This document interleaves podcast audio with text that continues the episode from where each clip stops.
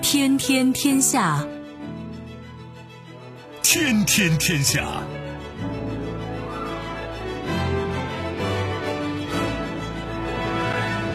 历史穿行者，新闻摆渡人。各位好，我是梦露。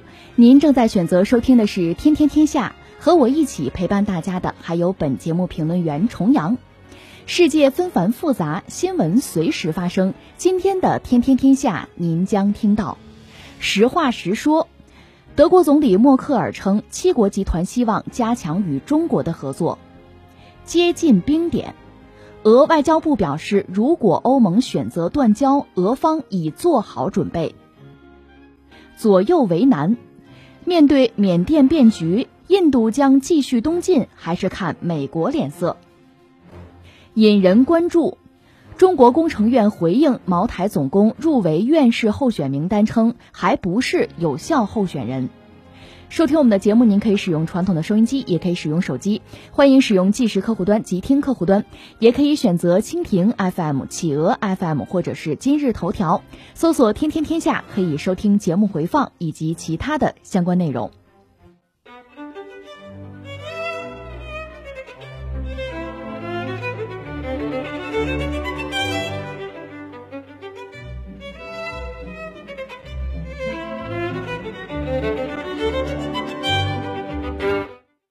当地时间十九号，德国总理默克尔在七国集团峰会后的新闻发布会上强调，全球必须加强多边主义。七国集团希望加强与中国的合作。默克尔表示，现在的新冠疫情证明了世界各国相互依存的关系，只有在全世界都接种疫苗之后，才能真正战胜疫情。默克尔认为，疫情之后的经济需要持续性的复苏，气候问题与疫情一样，都是全球性的挑战。因此，世界各国需要加强多边主义，需要世界卫生组织和世界贸易组织这样的国际组织。默克尔强调，为了重建世界经济体系，七国集团希望加强与二十国集团，尤其是中国的合作。七国集团将致力于此，并加强交流与对话。当地时间十九号，由美国、英国、加拿大、法国、德国、意大利、日本组成的七国集团举行领导人视频会议。据了解，弥补发达国家和不发达国家在获得新冠疫苗上的差距是外界关注的焦点之一。哎，这是这个 G 七峰会哈，值得关注一下。现在是线上开，线下还有一个，应该是在英国开嘛，夏天。这待会儿我们再说到哈。呃，一个是 G 七的会，还有一个是那个慕尼黑安全会议。拜登呢，就美国的新总统拜登，老头儿八十了哈，他是在这两个会上都有表现，代表美国有表现啊，美国回来了，我来了，哥们儿到了啊，有这么一番表现。所以这次不管说 G 七的峰会，还是慕尼黑那个会议吧，倒都还值得关注。我们说，表面上是美国的新总统拜登首次在这个国际舞台上亮相，这个事儿吧，你爱看不看啊？但是它背后是什么呢？或者说最关键的实质性的问题是什么呢？是美欧关系要重启，就美国和欧洲，确切说呢，和老欧洲吧。因为我们讲传统说西方呢，咱就别说什么希腊雅典，不说那个了啊。咱们说传统的西方，主要就是美国和西欧，就老欧洲，欧洲几个老列强，英法德。这是传统的西方的概念，但是在特朗普当了四年美国总统这期间吧，美欧关系搞得应该是七零八落、一地鸡毛，所以现在到拜登上台呢，他需要重启美欧的关系，这个其实也是双方都期待的一个共识了，就是欧洲也希望和美国把关系呢梳理梳理，别像之前那么拧巴。所以我们关注这则新闻，就是说 G 七这个会也包括呃新闻没有谈及的慕尼黑安全会议吧，其实道理是一样的，就看一看。美欧现在这个关系重启能到个什么地步啊？什么趋势啊？状态如何呀？这是我们要谈的。首先，我们先说 G 七这个这个会本身吧。这个大家知道吧？G 七就是所谓七大工业国啊，七国集团他们的元首啊首脑开会这个峰会。G 七这个概念本身呢是 G 五，最早不是七国是五国，那早了上个世纪的事情了。这个事儿你要让我聊。得从就二战还没结束的时候开始聊，因为美国当时已经就看到胜利在望了，自己是要战后做盟主的，所以他搞了一个布雷顿森林体系，就是把能拉来的国家都拉过来。苏联就没有参与啊，有人说，美苏冷战的开始就是因为苏联没有加入这个布雷顿森林体系，让美国对苏联非常的就敌视或者抵触吧。当时还是这个中华民国时期吧，国民政府。也派员参加这个布雷顿森林体系，这个体系说白了一句话就是各国的货币要和美元挂钩，美元呢再去和黄金挂钩。那你看战后的这个国际的经济金融秩序隐隐然美国就要操盘了。但这个体系呢也维持不了太久，到上个世纪七十年代的时候呢，这个体系就瓦解了，就美元出了问题，它挂不住黄金的钩了。那怎么办呢？就要想新的办法，美元危机。另外呢，七十年呢还有这个石油危机、能源危机，就是当时中东阿拉伯国家联合起来呢，对西方国家进行制裁，就是我不卖给你油，或者说高价卖给你油，为什么呢？谁让你们帮以色列呢？就当时呢，西方国家面临着一系列的麻烦，石油出了问题，美元出了问题，还有布雷顿森林体系出了问题。那主要的工业国凑在一起说，咱们得合伙想想办法，咱们得协调策略。这是最早是 G 五。后来逐渐的呢，又增加了两个成员，意大利和加拿大凑成了 G 七。这个 G 七到今天呢，七个成员国吧，你看这个美国、加拿大、英国、法国、德国，另外还有意大利和日本。后来冷战结束之后呢，大家说要不把俄罗斯也拉进来，给他个面子，对吧？能不能把他弄到西方阵营里来？当然说俄罗斯这样加入西方阵营，恐怕还得做出很大的努力和奉献呀。核武器你不应该要吧？最终，因为克里米亚问题。还是把俄罗斯踢出去了，G 八又回到 G 七这个状态。那么 G 七在鼎盛的时候吧，在一九七六年左右，G 七这七个成员国加在一块儿，就是 GDP 吧，就占到世界总量怎么也超过百分之六十一，六成以上。那么到二零一九年呢，这个比重是百分之四十七。所以现在就是所谓传统的七大工业国呢，在全球经济之中，你说从份额也好，从话语权也好，其实是有所衰落，这是实话。另外还有一点值得一说的是什么呢？你要看看地图，现在这个疫情依然肆虐吧？啊，你真别说，美国的这个疫情啊，从这个高峰时候，现在似乎是落下来，但即使如此，每天感染人数大几万，咱不说几十万，但大几万也还是有的。以美国为代表，这七大工业国在这个疫情，如果说它是一次考试啊，这个考试之中，这个达分恐怕都不是很高。所以这次 G 七这个峰会，你甚至可以，我看有朋友开玩笑说，哎，这病友之间探讨病情的一个会啊，在全球主要经济体之中，这七国发达的经济体啊，在疫情控制方面，就战役抗疫方面表现并不佳，都不佳。这是我们把这个历史和这个状况说了一下啊。刚才我们讲，一九七六年这七国当时 GDP 占全球能百分之六十一嘛，六成以上，那是巅峰状态。从那个时候开始呢，大家说这么着吧，咱们把这事儿定定啊，每年都开这个峰会啊，一般每年开时间是在五六七三个月里边那开这个会，那隐隐然的都世界领袖啊，我们七家就把整个世界的这个格局啊、经济的走向啊、大的政策，我们协调就定下来了。那你说现在呢？现在反正。某些国家自视依然是很高，但是实际上呢，你知道 G 七啊，它的分量和影响力，从某种意义上你不能说否认它还有啊，但是还有个 G 二零啊，这个 G 二零就把很多新兴经济体包括在内了。那么 G 二零，它的这个盘子更大，在世界范围内占的份额也更大，那么对全球经济的这个影响显然也更大。那 G 七是在那个 G 二零里边啊，中国呢不加入 G 七。也曾经有声音说，那个 G 七要不要把中国请进来？啊，中国基本上是不进，我不进啊。后来不是有一阵儿，美国和中国说，咱搞中美国吧，G 二就统治世界了。咱们也不接话，哪统治什么统治？以前中国人讲什么和平发展是主题，现在我们说人类命运共同体嘛，统治什么统治啊？这放在一边不说啊。但 G 七这个会对于我们说了嘛，美欧之间能不能重启关系，应该说具有标志性的意义，很重要，大家都有期待。这是我们讲现在这个状况啊，呃，那下面第二我们说什么呢？说这个会上我们看到拜登算是首秀嘛，其他发达国家和美国也希望哈尽快的重启关系，叫什么跨大西洋的这个伙伴关系，所以大家凑在一起是有的聊。这个问题我们梳理一下，无外乎这么几个问题：一个是活到眉毛先顾眼前，就说这个疫情，或者说再直接一点，疫苗，就这个问题怎么办？之前特朗普时代这个搞的是这个非常乱，而且和呃西方盟友呢，这关系搞得也杂了。现在呢，既然大家凑在一起，拜登来了。拜登的意思就是说，之前四年很艰苦啊，他也没有提特朗普的名字，更不可能替美国向盟友们道歉的意思。反正就说，咱重启一篇，过去四年很艰苦，现在哥们儿来了 啊，重启，美国回来了，表达这么一个态度。作为他的西方盟友呢，对美国就是拜登上台之后这段时间的表现，总的来说还是认可的。你看啊，那个巴黎气候协定回去了啊，那要跟俄罗斯那个军控协议说咱再再可以延续五年。另外，你注意那个伊核协议，昨天我们谈到，反正美国现在拉黑的架势，好像是要回去，至少是要和伊朗对话。就这些做法，从欧洲角度来讲，还是希望看到的。哎，美国，你这算讲理嘛？你要做带头大哥，总得是那个意思吧？这对美国算是呃，对拜登吧有所认同。那凑到一起，我们刚才说这个涉及到疫情和疫苗的问题，特朗普时代嚷嚷了好多啊，然后我们捐款了，我们给钱了，但是大家都说哪儿呢？没见到，也没得到啊。到拜登这儿又说什么呢？一个是美国还要掏钱。你要想拿什么领导地位，当然要掏钱了。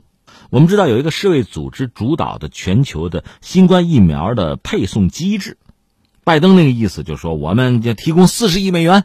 他还说过一句话，他说我是个守信用的人啊。他说过这个话，所以按说他是不是比特朗普说话要算数？他真要说给四十亿，应该是给啊。这也算新官上任三把火，你真要不给啊，那人丢大了啊！这是一个。但是呢，你像马克龙提出来说，咱们作为发达国家是吧？他们这个疫苗相对来说，因为有钱嘛，很多企业又在他们自家，就是咱们拿出个百分之五，拿出百分之几的这个就是储存的疫苗，咱就提供给这个贫困国家，好不好？你别说钱的事儿，直接拿疫苗算了。美国方面不干，说我们大多数国民接种疫苗之前，我不捐那个，所以在疫苗这个问题上，大家就有分歧。这是一类问题，放在一边还有个什么呀？就是美欧关系啊。当然，单说美欧关系吧，这说这话有点苍白无力。一个是什么呢？讲美国民主啊，再就讲什么呢？盟友啊，老盟友关系，强调老感情啊。另外，拜登顺便当然要谈到中国。呃，他和特朗普应该说在很多观念上不同啊，但是呢，还有一些东西是有延续性的。比如说，依然把中国作为一个主要的竞争对手，而且呢，他一直呼吁这个盟友。他在慕尼黑的安全会议上也是这么讲，呼吁着西方盟友共同合作，要和中国做这个长期战略竞争的准备。而且他还点了几个方向嘛，比如网络空间、什么人工智能啊、啊生物技术啊，这就是竞争主战场了，主题啊。西方必须制定怎么样使用这些技术的规则，因为我们不干，中国人就干了，我们不能把这个权利拱手让给中国人。所以你看很有意思，拜登呢就是也算老谋深算嘛，年纪在这摆着，而且外交理论上是他的强项哈。就是你要拉盟友，你看美国、欧洲有一个重要的交集是什么呢？是北约呀。那北约是为什么要成立？就是要应对苏联呀。你看冷战的时候呢，就是西方呢是把苏联就渲染啊，说它是最大的威胁。既然是很大的威胁，我们单打独斗又干不过他，那就抱团取暖嘛，认美国做大哥呀。这是成立了北约，但苏联解体了。华约也没了，你北约没有存在的意义了，那怎么办？那就得有新的敌人、新的对手啊！那是谁呢？首先是俄罗斯吧。只要俄罗斯存在，俄罗斯有威胁，欧洲国家还害怕，还得跟美国绑在一起。但是特朗普觉得，你看你们老占我的便宜哈，你们军费又少，欧洲的防务我美国还得给你撑着，你们自己哈过得那么滋润，我吃亏，所以他一度觉得北约没用，拉倒。但是，不管是美军的高级将领，还是欧盟的一些领袖吧，对特朗普这个做法都是不认同的。那特朗普一意孤行嘛，甚至到什么程度？我从德国要撤军呢？而现在拜登一上台，叫停，别不撤了，不撤了。呃，那默克尔呢，对拜登的这个做法还是认同的，不撤好啊。而且，呃，默克尔对拜登的回应是比较积极的，就是我们准备好了，随时准备和美国就是重新回到之前的那个老关系啊，表达这个态度。那你说这次这个美欧之间的这个峰会啊，不管是慕尼黑的安全会议啊，还是 G 七啊，是不是意味着美欧关系真正重启，回到了至少是奥巴马时代，甚至在之前冷战时代更加热络的那个关系？目前看不出来。一方面呢，大家都是彬彬有礼，展示出来相互之间的这个信任和热情，肯定超过特朗普啊，这是没有问题，超过那个时代。但是是不是能够重回到以前，很难。一个是你看啊。拜登在这个慕尼黑安全会议上就渲染中国的这个，他倒没有说威胁，他说的是竞争，就西方国家抱团啊，跟中国进行长期的竞争。他专门问到这个安吉拉，也就是德国的总理默克尔，老朋友，你看你的态度呢？我的态度你肯定得支持吧？然后默克尔就讲话，默克尔讲话呢，他一个是有恭维，有认同，有回应，就是美欧关系啊，美德关系，那当然了向好，他说。但另一方面呢，他。明确的谈到，就是我们不得不面对，就是美国和德国、美国和欧洲，我们必须要面对彼此之间的分歧。这个分歧显而易见，最简单的是什么呢？北溪二号吗？就是欧洲，特别是德国和俄罗斯搞了一个北溪二号油气管线嘛。那美国就搅和，我就制裁，我一定要让你停下来。可对人家欧洲，特别是德国来说，这是能源呀，这要命的东西啊。那这我怎么能听你的呢？你能保证我什么呀？这是很直接的利益的冲突或者差异吧。另外涉及到中国也是这个，默克尔倒表示说，你看 G 七我们还是要和中国加强合作，他也点了几个方向，这几个方向拜登也不好说不行。你比如说呃疫情，你比如说气候合作，呃这些问题离开中国就不和中国合作真的是不行，因为中国是个大国嘛，明摆着的事情嘛。而且我们之前也讲了，中国二零六零年如果真的是碳中和，那意味着什么呢？我们以前。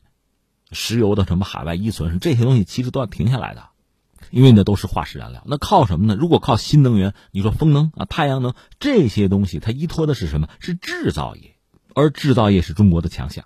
所以，就是美国也好，欧洲也好，真的你们要玩碳中和，把这个化石燃料、什么依次燃料，把这些东西放弃，你真要搞什么新能源，和中国合作是必不可少的。所以，这个拜登其实也认识得到。你看，这个春节，他也向中国人拜年，他和这个习主席也通过电话。他大概表达一个意思，你说的最直白的，在符合美国利益的问题上，他也得跟中国合作呀。刚才我们讲的这些领域，他当然符合美国的利益了。就这么一个角色，中国他不简单的是一个什么竞争对手或者什么敌人，他同时是合作伙伴。而又默克尔把这个话明确说出来了。当然，我们也知道默克尔快下台了。作为德国的掌舵人啊，他快下船了。到这个时候也没有什么顾虑，没有什么顾忌啊，说点实话没有问题。但是他走了以后，他的继任者能否就是维持他的政策，对美也好，对华也好，这个政策这还是一个未知数吧。另一方面就是马克龙，马克龙他也得参与大选，下一次大选他能不能接着连任也还是个问题啊。但是他的态度似乎比默克尔就更强硬一点。他甚至说到什么呢？咱就说防务。他也希望欧洲国家增加军费，只不过这个军费不是交给美国人，是我们自己加强防务，我们要自己保卫自己啊，我们要承担我们的责任呢。欧洲军呢？那你知道，欧洲军里面法国肯定是大头啊，他有核武器，有航母，有核潜艇，这欧洲他是唯一的，他肯定是老大呀，所以他愿意这么干。另一方面还有什么？你比如说像这个数字主权的问题，美国的科技企业在欧洲赚一个盆满钵满，而且很多欧洲人的这个他们很在乎的个人隐私。又被传输到美国去，那我还不干呢。这数字主权，另外还有其他的啊，包括对华的这个贸易，也包括美欧之间的这个博弈，就贸易方面的这个博弈。你比如空客波音之战几十年了嘛，就这些问题你仔细算起来，其实都是分歧。钱就是钱，利就是利，你吃了我就吃不到。所以再有共同的巨大的直接现实的威胁，你比如当年苏联啊，有这个威胁的话，那大家凑到一起还好，现在没有了。那大家自己过自己的日子，自己打自己的算盘，那不很正常吗？行了，这事儿就是这么个事儿哈。说的是这新闻里一个会，就是 G 七那个峰会，实际上还有一个慕尼黑安全会议，都是这帮人在一块开会，视频会议。顺便说一句，呃，应该是在今年夏天 G 七会有一个线下的会议，到英国去开。我记得是康沃尔吧，到那儿去开啊。而且英国的首相约翰逊已经把谁，澳大利亚、把韩国，还有印度的这个呃三国元首吧，也约了。请一下，来不来到时候再说。反正我请了，把俄罗斯扔在一边了。按照那个当年特朗普的想法，俄罗斯要请一下吗？呃，把普京让在一边，剩下的他都请了，那就不是个 G 七的问题，成了 G 十了。当然，也有人猜，就拜登之前曾经想搞一个所谓民主峰会啊，现在没下文呢。这个 G 十如果真开会，算不算什么民主峰会啊？核心伙伴啊，拟定一个统一的对华战略啊，不乏有这样的猜测。那我们走着瞧吧。但是目前啊，从这俩会 G 七的峰会和慕尼黑安全会议来看呢，美欧之间一方面有共识，在拜登上台之后呢，大家的关系可能多少比特朗普时代要有恢复啊。但是时光毕竟在前行啊，想回到过去是不可能了。美欧之间通过这个峰会，我们看到彼此之间对很多问题的看法、立场、态度、利益啊，那真的是有很大的分歧。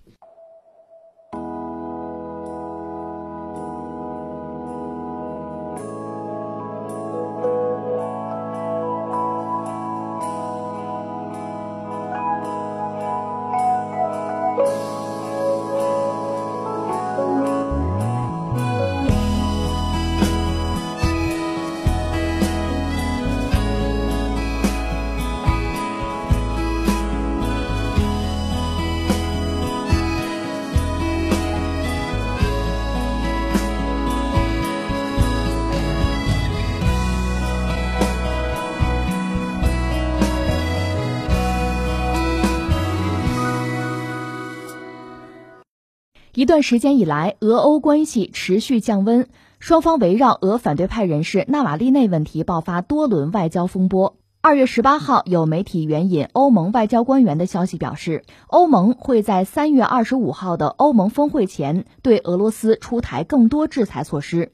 此前，俄罗斯外长拉夫罗夫曾表示，如果欧盟实施对俄罗斯敏感经济领域构成风险的制裁，俄罗斯会准备好与欧盟中断关系。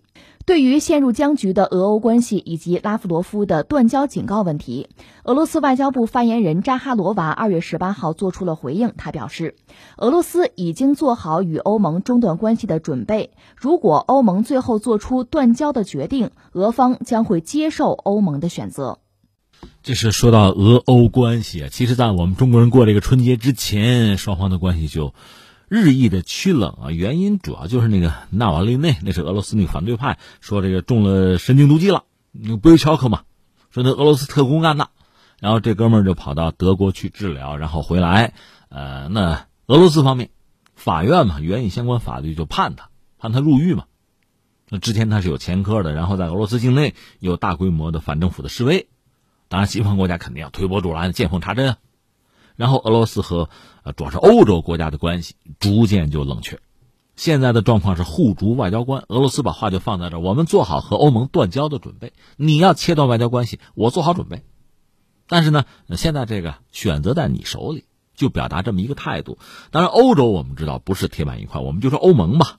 我以前在节目里聊过东西南北。哈，两对矛盾，一个是南北矛盾，北边呢不只是北欧啊，德国也算北边，南边就是什么意大利啊、西班牙呀，就是北边经济比较发达，而南边的经济不怎么样。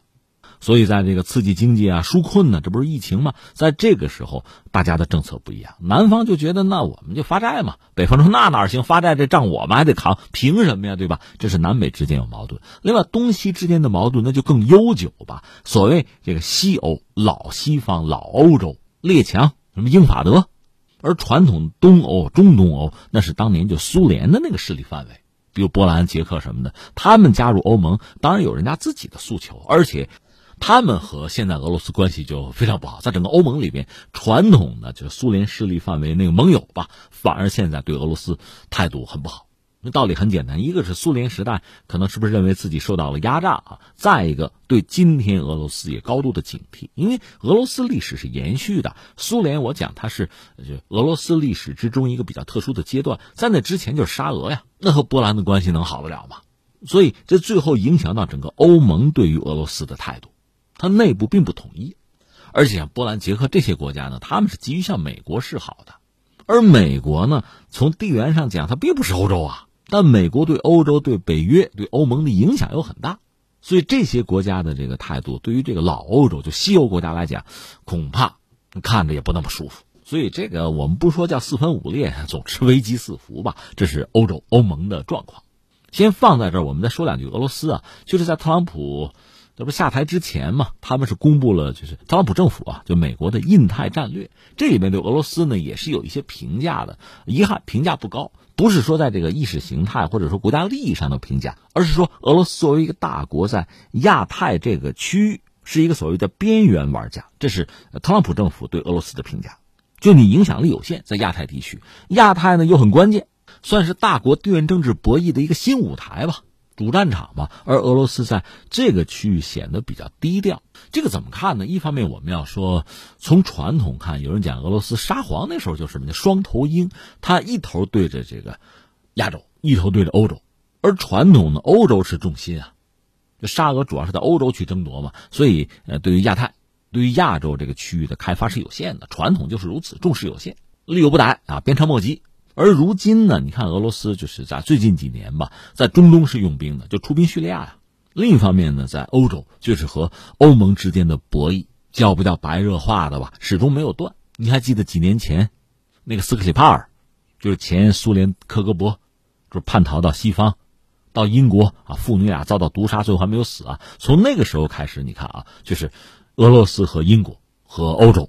包括和美国这个关系矛盾摩擦始终不断，到现在最新的是这个纳瓦利内事件，所以俄罗斯似乎真的是无暇东顾，对于亚太区域顾不上，更多的愿意在哪儿呢？确实是在中东用兵。那算是他一个重要的桥头堡。如果叙利亚就是那个塔尔图斯港如果没有的话，那他真的就成为一个区域性的国家，而不是世界级的大国了。他没有什么海外的基地了。而欧洲这就在俄罗斯眼前啊，那这个博弈也是寸土不让。所以，相形之下，俄罗斯在这个亚太如果说缺席啊、缺位啊，倒不难理解。因为我们从他那个角度来看，也许就中美在这博弈可能是这个主旋律。俄罗斯呢，它可以作为一个什么呢？就是一个斡旋的、一个缓冲的力量，刷自己的存在感就够了。它主要的活动的方向，就舞台啊，还是要在欧洲和中东。这是从俄罗斯这个角度讲。那么从美国这个角度讲呢，我们讲拜登上台之后，他要修复和。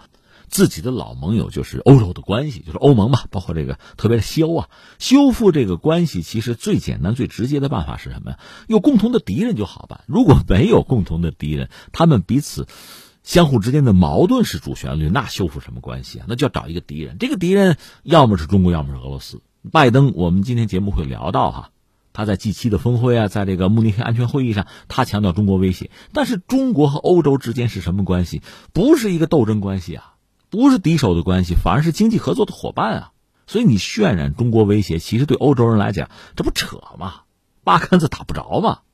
而渲染俄罗斯的威胁是比较适宜的，离得近了，而且有传统，所以相信美国人愿意推波助澜。而翻回来，欧洲人要是强调和美国人的盟友关系，也要强调共同利益、共同敌人。这个敌人实际上他不可能是中国，离得远嘛，那是俄罗斯，这就顺理成章了。所以你看，俄罗斯就如此，就入选啊，美欧共同的敌人的这个名单，肯定排位是第一的。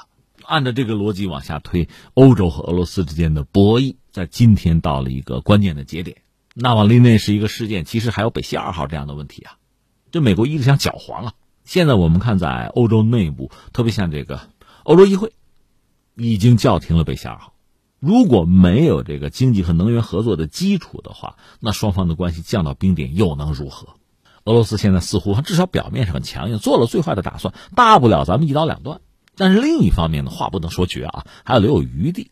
你看他们的这个外交部的发言人扎哈罗娃也谈到，就是说我们俄罗斯很看重和欧盟的经济合作呀，是吧？将来这方面还有很多可做的事情呢，也表了这样一个态。相信这个态度对一些欧盟国家是有影响、有诱惑的，而对另一些国家呢，恐怕没有太多的影响，他们会无动于衷，因为他们可能更看重和美国的关系。总之，这是一盘非常有意思的棋。在拜登上台之后，在美欧要修复关系，美俄、欧俄也要调整关系的当口，纳瓦利内这个事件出的太是时候了，以至于我们不得不问：谁是背后那只真正的翻云覆雨手？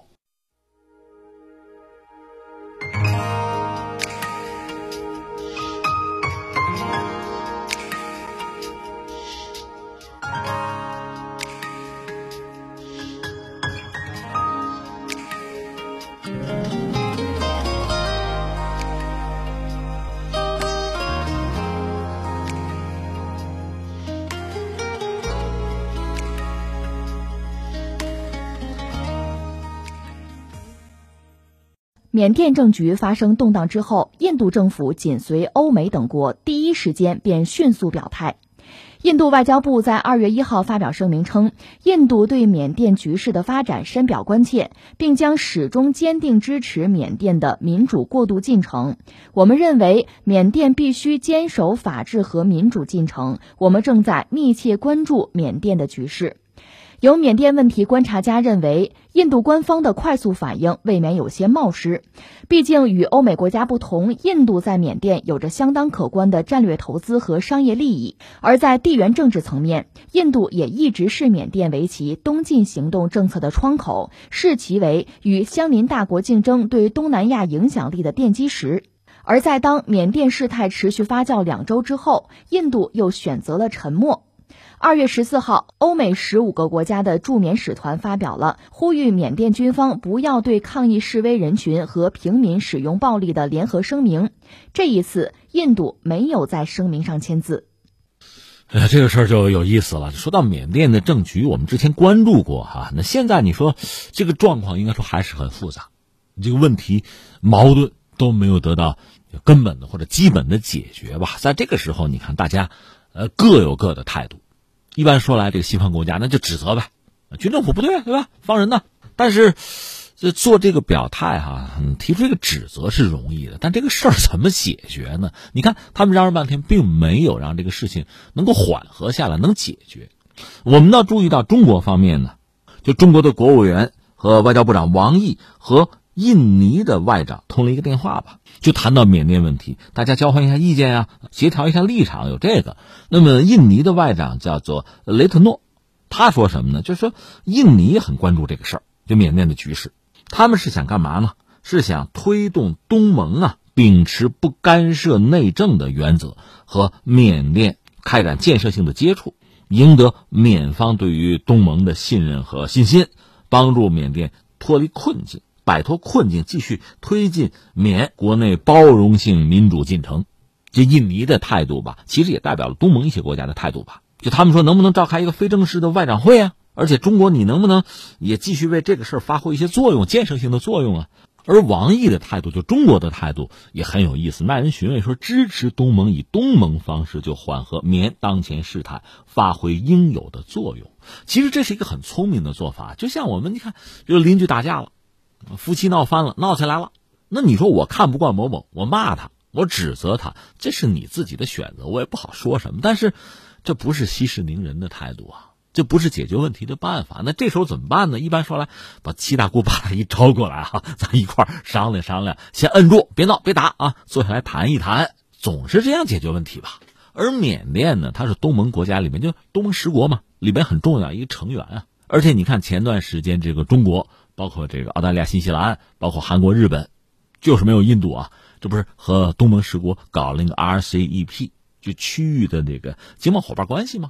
大家其实这个关系是越来越近的，那你一定要画这个小圈子！RCEP 里边你要画小圈子，澳大利亚、新西兰人家是大洋洲是个小圈子，五眼联盟的，对吧？日本、韩国和中国，这算东亚和东北亚也算是个小圈子。当然，日韩和美国关系不错，算盟友，但中国体量又很大。而东盟十国人家是一个圈子，国家个头都不大，但是人家有人家自己的这个地缘优势吧，彼此之间的这个亲近程度吧。当然，矛盾不是没有啊，但是东盟这个组织成立的时间不短，而缅甸是其中的一个重要的成员。如果缅甸内部真的发生了争斗，这个时候最直接能起作用的，首先是东盟，因为离得也近嘛，唇亡齿寒的关系啊。所以，呃，印尼的外长等于代表东盟就出个主意，说咱们搞个非正式的接触吧，就是东盟国家外长凑在一起，等于包括缅甸嘛，咱先谈谈，咱先碰一碰啊。咱们聊一聊，做一做对话。中国你也别闲着，你也发挥点作用，推动一下这个事儿，好不好？那中国当然愿意了。说到底，咱们就说地缘政治格局啊，在这儿，大家都是邻居，都挨着，谁也不愿意对方闹出乱子来，那区域政治格局不就乱了吗？那对大家都没有好处。不，中国有句老话，远亲不如近邻，也是这个道理。真的，你说人家家里闹起来、乱起来了，你当然要劝一劝，先把大家摁住啊，坐下来谈，这恐怕是就损失最小的。你事不关己，高高挂起，你吃瓜群众，大闹看热闹不怕事儿大，搞出人命来好看啊！我早就看你不顺眼，你媳妇儿我早就惦着呢，这叫什么东西啊？所以我理解啊，就是包括你看当年朝鲜问题的解决，中国提出来的方案，它是解决问题的方案，很中国，甚至很有传统啊、古典的政治智慧，这是能够解决问题的，就是说大家能够付出比较少的代价，把这个事情能搞定。我觉得这是很关键的，这放在一边啊。那这个新闻讲的是印度，印度就很有意思了。它比较尴尬，表态表的比较早，而且和西方呢比较呼应吧，比较一致。但是它毕竟又不是西方，它和缅甸这个关系吧又比较独特，所以就陷入一种就两难的境界吧。为什么？说到底，他有自己的利益在里边呀。因为就莫迪上台之后，有一个叫“东进”，东是东方的东啊，进是进步那个进，东进政策。这可以追到二零一四年，就是莫迪刚当上印度总理，当时就提了一个就东南亚战略，从向东看，升级叫做就是东进，东进行动，东进战略，它是两方面考量，一个是地缘政治考量，还有一个经济上就利益上的考量吧。在政治上呢，他想平衡这个中国在东南亚的影响，你跟东南亚关系不错，咱也得拉个一下，对吧？经济上呢，他想搞这个印缅泰公路，有了路沿线这个相关区域吧。他要做一些战略投资，打通印度东北部地区和东盟经济体之间的关系，这个不失为一个宏大的战略构想吧。那缅甸在他的这个战略这个棋盘上就是一个重要的位置啊，需要落子儿的。你要出南亚，进入东南亚，这是第一站。所以你搞东进，那你和缅甸怎么处关系啊？这样呢，印度在缅甸等于有了重大的战略利益，同时它有经济利益，你得投资嘛。所以从莫迪上台之后吧，一直就是和东南亚、和东盟嘛关系走的是比较近，因为他有这个诉求吧。而且在缅甸那就得投资了。可现在缅甸确实发生这个问题之后，那你印度一个什么态度为好？当然以前他也吃过亏，上个世纪八十年代他。对那个缅甸的军政府他看不上，那批评，结果印度的企业在缅甸，那你想没有机会吧？没有经营空间了，所以印度也是在这个交了学费翻了车之后，想明白这个事儿，改弦更张，和当时的缅甸军政府那咱搞好关系嘛，秘密接触嘛，就搞这套东西。但是西方国家给印度戴高帽啊，世界上最大的民主国家啊，那你得跟西方站在一起，你不能和军政府玩这个桌子底下的游戏啊。所以他现在是个两难的状况。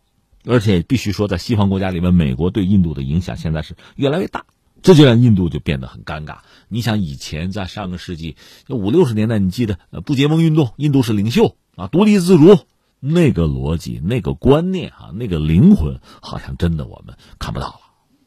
所以我们注意到一些观察家呢，也把这个就矛头指向了印度的总理莫迪，说这是个这个搞政治投机的人嘛，在政策上是相当冒进，也很自负。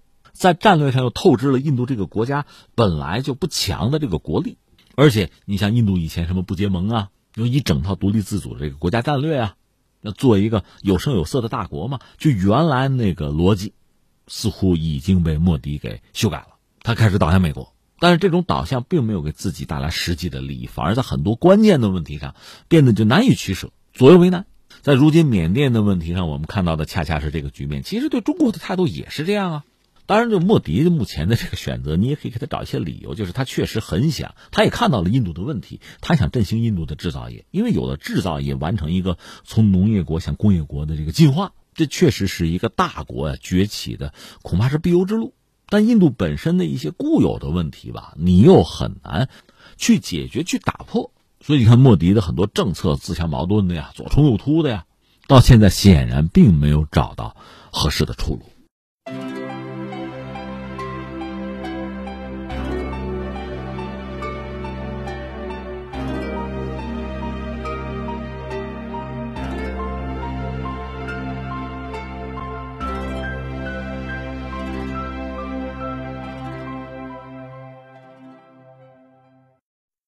二月十八号，就茅台集团总工程师王力入选院士候选人名单一事，中国工程院有关部门负责人作出回应，表示，根据院士增选工作相关规定，中国科协提名是院士候选人产生渠道之一，具体程序是经地方科协推荐，中国科协组织遴选，报经中国工程院主席团审议通过后，方可成为有效候选人。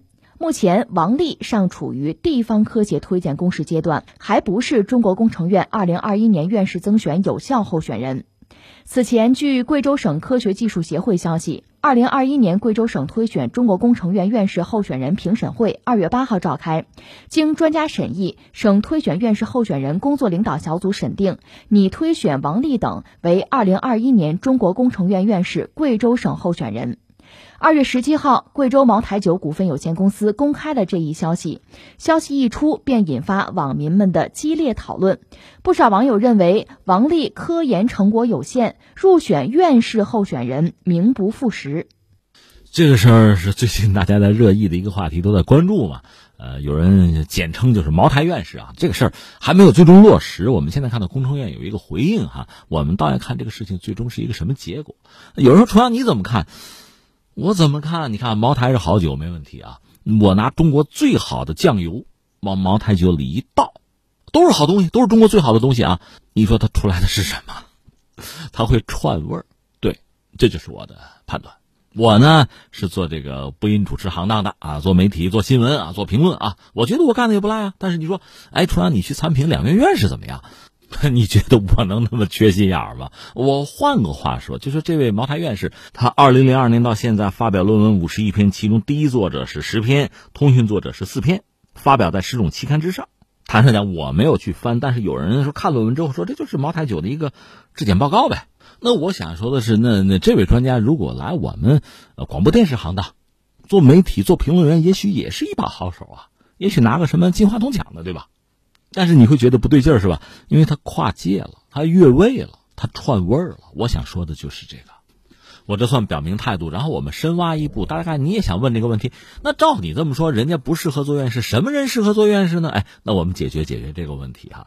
呃，一个我们说茅台，茅台市值非常之高，是吧？买几瓶茅台可能比买房还合适呢哈。这中国经济里边的一个一个小奇迹了哈。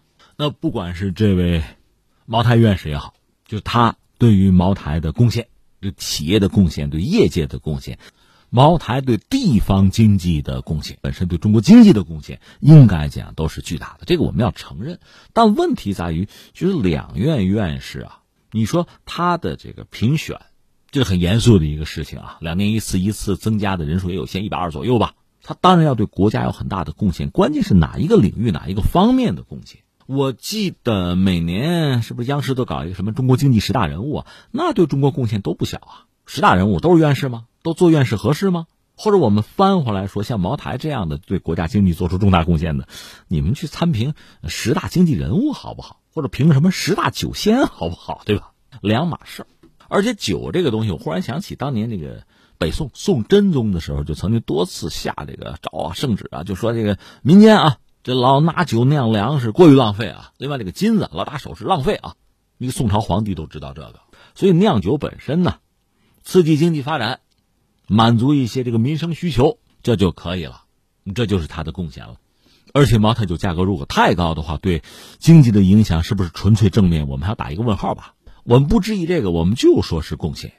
和两院院士对国家的贡献、对民族的贡献，可能还真不完全是一码事一般说来，两院的院士是国家设立的这个最高的学术称号了。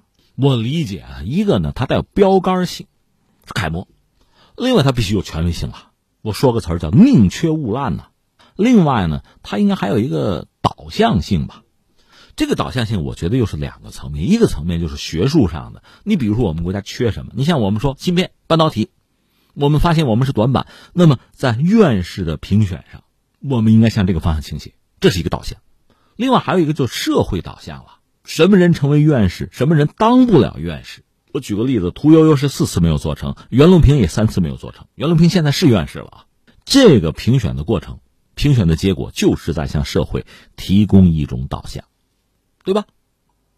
而且在我们发展的历史之中，你记得有一个阶段出现一个词儿叫什么“脑体倒挂”。什么搞导弹的不如卖茶叶蛋的就挣得多呀？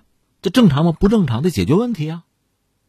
那个时候争院士好像不像现在这么热啊，大家不那么推崇看重院士。现在这么热这么火爆，院士值钱了，院士待遇好了，这就导向社会导向啊。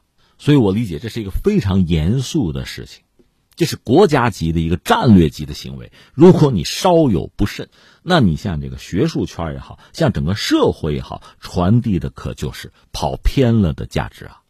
那你这个价值导向可能会带来非常大的麻烦的。然后我还想说什么呢？我倒谈不上是质疑这个院士制度本身啊。那我想说的是什么呢？什么都有范围，什么都有界限，就别串了。什么串呢？你比如权力。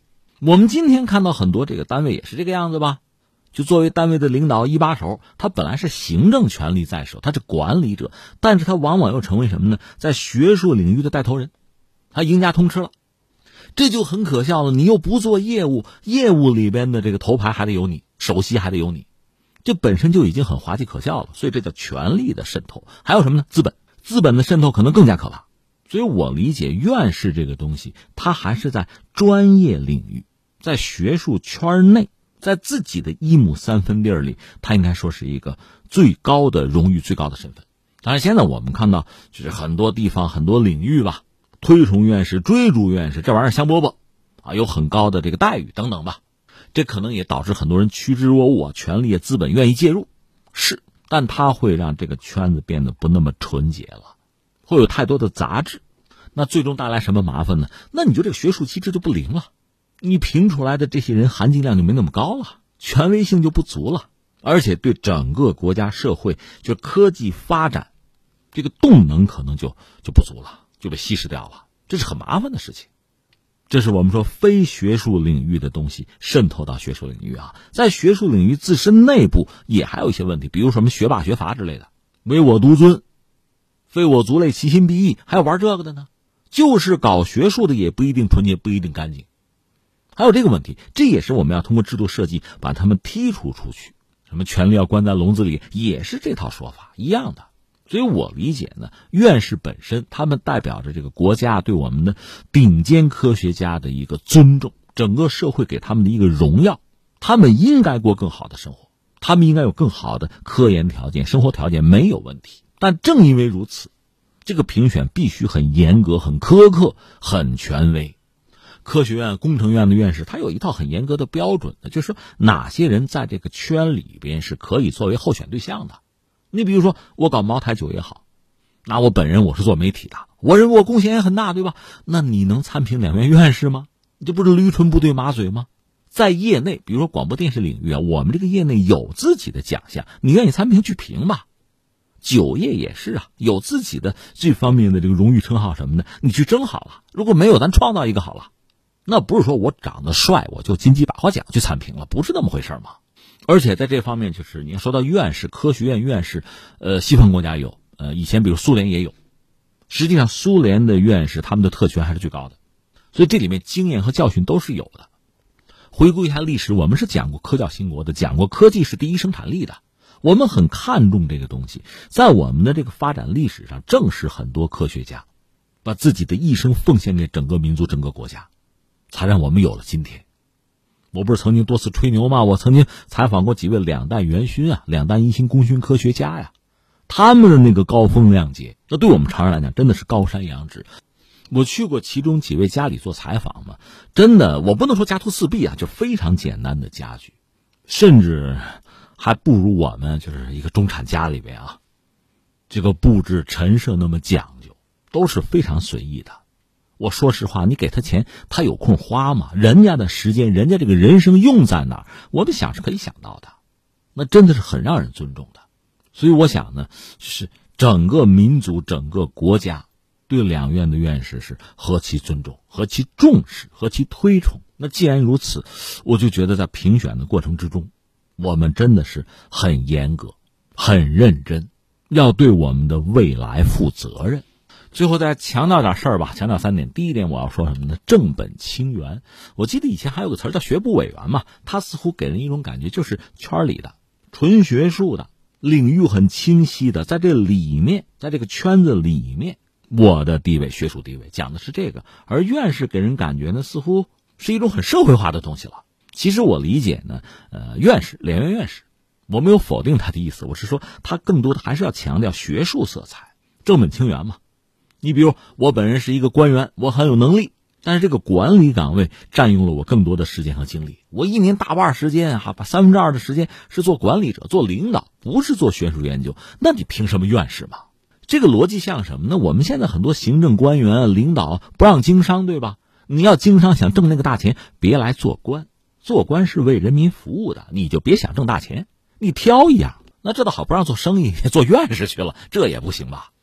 所以我的意思啊，因为这次这个争论和大家的热议，我们真的要有一套比较清晰的这个逻辑啊，明确的边界，该干嘛干嘛。想做行政、做官可以，想做业务行，做商人好，别赢家通吃，别脚踩两只船，这应该成为一个规矩，各行各业都有的规矩。这是一个。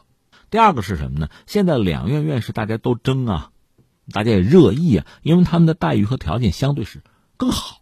这个确实体现了我们这个社会，我们国家呀，呃，尊重知识、尊重人才。我觉得是这样一个导向，大家都这样理解才对。如果只是看中了那个待遇、那个条件，那就跑偏了，就不对了。科学家，我理解应该有更好的待遇，人家有自己的这个消费的能力，有自己个人的喜好，没什么不可以，那是人家的私事。但是我们现在要看的是他的科研对国家、对人类的贡献，我们比的还是这个东西。那你说茅台酒有没有贡献？有啊，对地方财政、对国家都是有贡献的。但是呢，什么王致和臭豆腐啊，什么老干妈呀，这这一套是不是放在一起评一下更合适啊？那最后我扯一句哈，就是作为我们作为普通公众，我们希望的两院院士的这个评定啊，是更加权威、是把那些真正为了国家、为了民族做贡献啊、做奉献，把这些人评出来，让他们明志实归，这是我们老百姓的心愿。而作为很多参评者呢，一方面我的努力、我的奉献到这儿了，我拿这个荣誉，我理所应当，我不会谦虚，不必谦虚。另一方面，如果你只是看中了院士的这个待遇、这个头衔看中他的影响力、话语权、社会地位，那我倒觉得不参与也罢。说到底还是名利二字嘛。刚才我们讲了，在我们的这个发展史上，有一个阶段就是脑体倒挂，科研人员挣的就是少，那我们这个社会对不住人家呀。现在确实要扭转过来，但是我实事求是的说，你一定要比划。很多朋友啊，网友也有这样的不平，说你看看明星挣得多，等等等等。我是这样看啊，明星挣得多，和他那个市场娱乐市场是有关系的。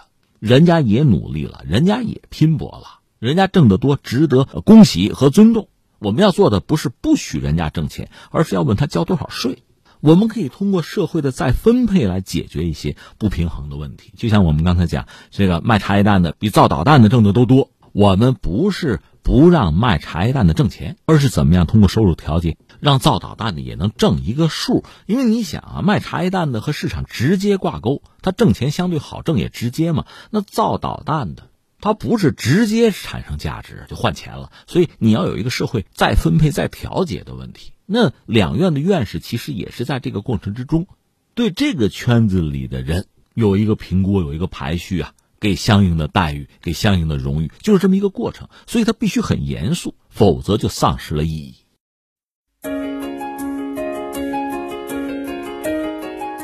好，以上就是今天天天天下的全部内容。我是梦露，感谢收听。明天再见。